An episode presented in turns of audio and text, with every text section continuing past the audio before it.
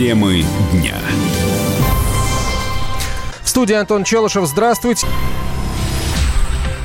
Россия простилась с погибшими моряками-подводниками. Их похоронили на Серафимовском кладбище в Санкт-Петербурге. Церемония прощания прошла в закрытом режиме. Возле главного входа выставили охрану. При этом само кладбище не закрывали на время похорон. Из северной столицы на связь со студией выходит корреспондент «Комсомольской правды» Петербург Роман Лялин. Роман, здравствуйте. Да, здравствуйте. В Петербурге попрощались с погибшими на подлодке АС-31 в Баренцевом море моряками. К прощальной церемонии город начал готовиться еще за несколько дней. Официально дату не объявляли. Попрощаться с моряками планировали лишь самые близкие. Но неофициально дату знали все однокурсники, друзья, знакомые, военнослужащие морского флота и простые горожане. Поэтому на Серафимовском кладбище еще за час до начала церемонии начали появляться сотни людей.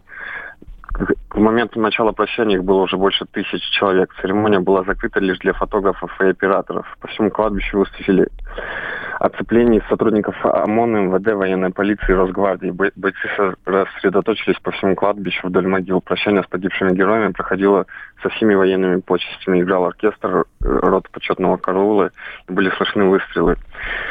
Стройной шеренгой военные моряки внесли на своих плечах открытые гробы с погибшими моряками. Молитву за упокой и отпевание офицеров провел митрополит Санкт-Петербургский. 14 погибших моряков АС-31 хоронили рядом с подводниками подлодки «Курск», затонувшей в августе 2000 года. На этом месте после возведут памятник. Вполне возможно, что этот проект разработает тот же архитектор, что делал скульптуру для Курска. Во время церемонии прощания на кладбище дежурили несколько экипажей скорой помощи. Врачи каждые 10 минут подбегали к плачущим родственникам моряков, Одних откачивали валежанкой на месте, других уводили в машину. Тысячи людей несли венки от экипажей других подлодок, от однокурсников, от родных и венок для лучшего папы. Роман, могли ли э, простые горожане тоже возложить цветы и венки на могилы подводников? Да, могли. Э, на кладбище бесплатно раздавали цветы по 20 цветка в руки. И поэтому пропускали всех. Главное, чтобы у тебя не было фотоаппарата или видеокамеры. А что говорили люди, э, которые пришли на кладбище? Я имею в виду просто горожан, которые захотели э, проститься с подводниками. Они говорили, что затонули, затонула элита страны, лучшие ребята. То есть многие хотели выразить соболезнования. Слышны были разговоры однокурсников, которые говорили, вот, он задраил люк, пожертвовал собой. Как же так? И некоторые говорили, а вот еще недавно мы с ним общались по телефону, он рассказывал, что хотел купить машину своей супруги. Роман, спасибо большое. На прямой связи со студией Санкт-Петербурга корреспондент КП «Петербург» Роман Лялин. Трагедия в Баренцевом море произошла 1 июля. По информации Министерства обороны России, на научно-исследовательском глубоководном аппарате возник пожар. В результате погибли 14 моряков. Подводники проводили научные исследования. Первым из горящего отсека эвакуировали гражданского представителя промышленности, после чего за ним задраили люк, чтобы не допустить распространения огня. Среди погибших семь капитанов первого ранга, двое из которых герои России. Владимир Путин поручил представить экипаж глубоководного аппарата государственным наградам. Сегодня траурные мероприятия прошли на всех кораблях Черноморского флота. Память моряков почтили минутой молчания. Водная экскурсия в Черном море в районе поселка Джубга закончилась трагедией. Прогулочный катамаран перевернулся, погибли две женщины. Выяснилось, что катер был перегружен, вместимость 12 человек, а на борту находились 55, 15 из которых дети, сообщила помощник руководителя Южного следственного управления на транспорте Следственного комитета России Анна Терзиман. По версии следствия, 5 июля 2019 года в 17 часов 50 минут в поселке Джубба Туапсинского района на расстоянии около 100 метров от берега в акватории моря перевернулся прогулочный катер «Атолл» под управлением жителя Краснодарского края 1963 года рождения. В результате происшествия погибли две женщины 1977 года рождения и 1985 года рождения. На указанном судне находилось не менее 55 отдыхающих, хотя вместимость его составляла 12 человек. В настоящее время судовладелец задержан. Следствие будет ходатайствовать перед судом об избрании ему меры пресечения в виде заключения под стражу. Следователи также допрашивают судовладельца и работают с пострадавшими. Очевидцы рассказали нам, что перед крушением пассажиры катамарана танцевали на крыше.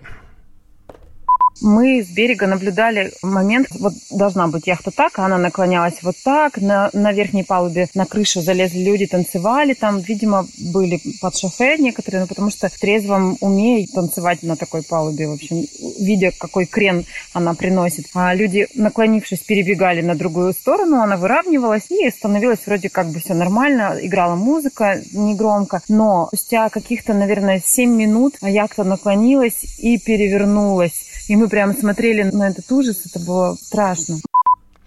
Всех удалось вместить за счет незаконных надстроек на палубе, которые сильно ухудшили остойчивость судна. Кроме того, этот маломерный прогулочный катамаран, построенный в 2008 году, был в аварийном состоянии и подлежал списанию. Его проектный срок службы, по словам представителя компании-производителя, всего 6 лет. По словам декана судомеханического факультета Московской академии водного транспорта Владимира Якунчикова, перегруз, вероятно, и стал причиной ЧП. Значит, это было перегруз. Из-за перегруза возможен переворот. Если, знаете, на воде всегда можно посмотреть направо-налево, увидеть что-то интересное, все рванули на один борт, перевернулись. Такое, в принципе, возможно. Вместо 12.50, то не исключено. И так и произошло. Ну, на таком маленьком судне, ну, во-первых, в жилетах быть. Но в любом случае, если ты покупаешь билет, они просто тебя приглашают прокатиться и выпить на воде, то да, там должен висеть сертификат, очевидно, признанной организацией перевод перевозчика с разрешением от Минтранса. Прогулочный катер опрокинулся около Джубги накануне вечером. Выжившие, по предварительным данным, в госпитализации не нуждаются. Возбуждено уголовное дело. Владелец и капитан судна задержаны.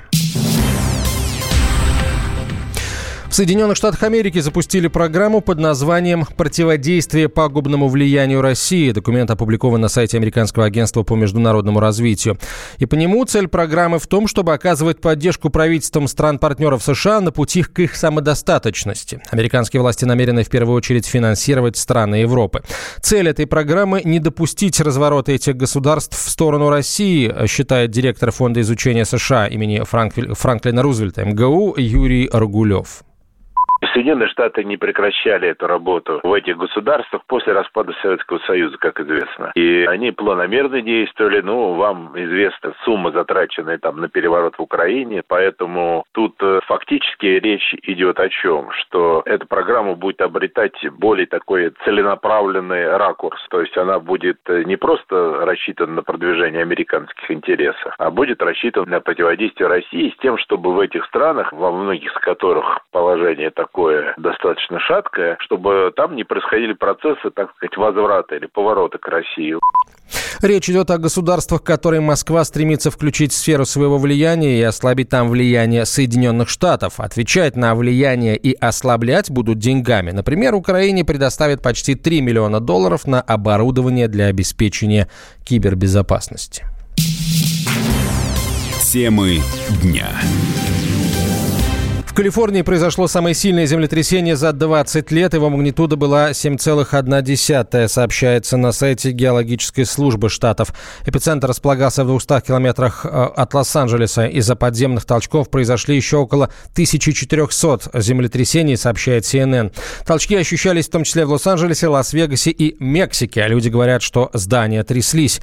Ничего особенного в этом землетрясении нет. Калифорния всегда была в опасной зоне, рассказал заведующий лабораторией сейсмической опасности безопасности Института физики Земли Российской Академии Наук Алексей Завьялов. Известно, что район Лос-Анджелеса и район разлома Сан-Андреас вообще это сейсмоактивная зона, и там регулярно происходят сильные землетрясения. В этом ничего удивительного нет. Удивительное только в том, что они происходят вот именно сейчас. Совершенно ясно, что рано или поздно землетрясения в этой зоне произойдут, а когда никто сказать не сможет. Здесь можно только связать с тем, что не было последние четверть века сильных событий. Накопились напряжения. Вот они разрядились в виде серии сильных толчков. После землетрясения в Калифорнии начались пожары. Кроме того, спасатели получили множество сообщений о трещинах в фундаментах зданий. Ранение получил один человек. Это второе сильное землетрясение за минувшую неделю. 4 июля в Южной Калифорнии зарегистрировали подземные толчки магнитудой 6,4. Землетрясение, в частности, застало ведущих телеканала CBS Лос-Анджелес в прямом эфире. Так Сара Дончи сразу залезла под стол. На кадрах видно, что она начала волноваться, оглядываться и сообщила зрителям, что хочет удостовериться в том, что в студии ничего не обвалится. После этого она схватила за руку коллегу и сообщила ему, что им нужно спрятаться под стол. Ведущие из-под стола пообещали, что вскоре вернутся в эфир. Темы дня.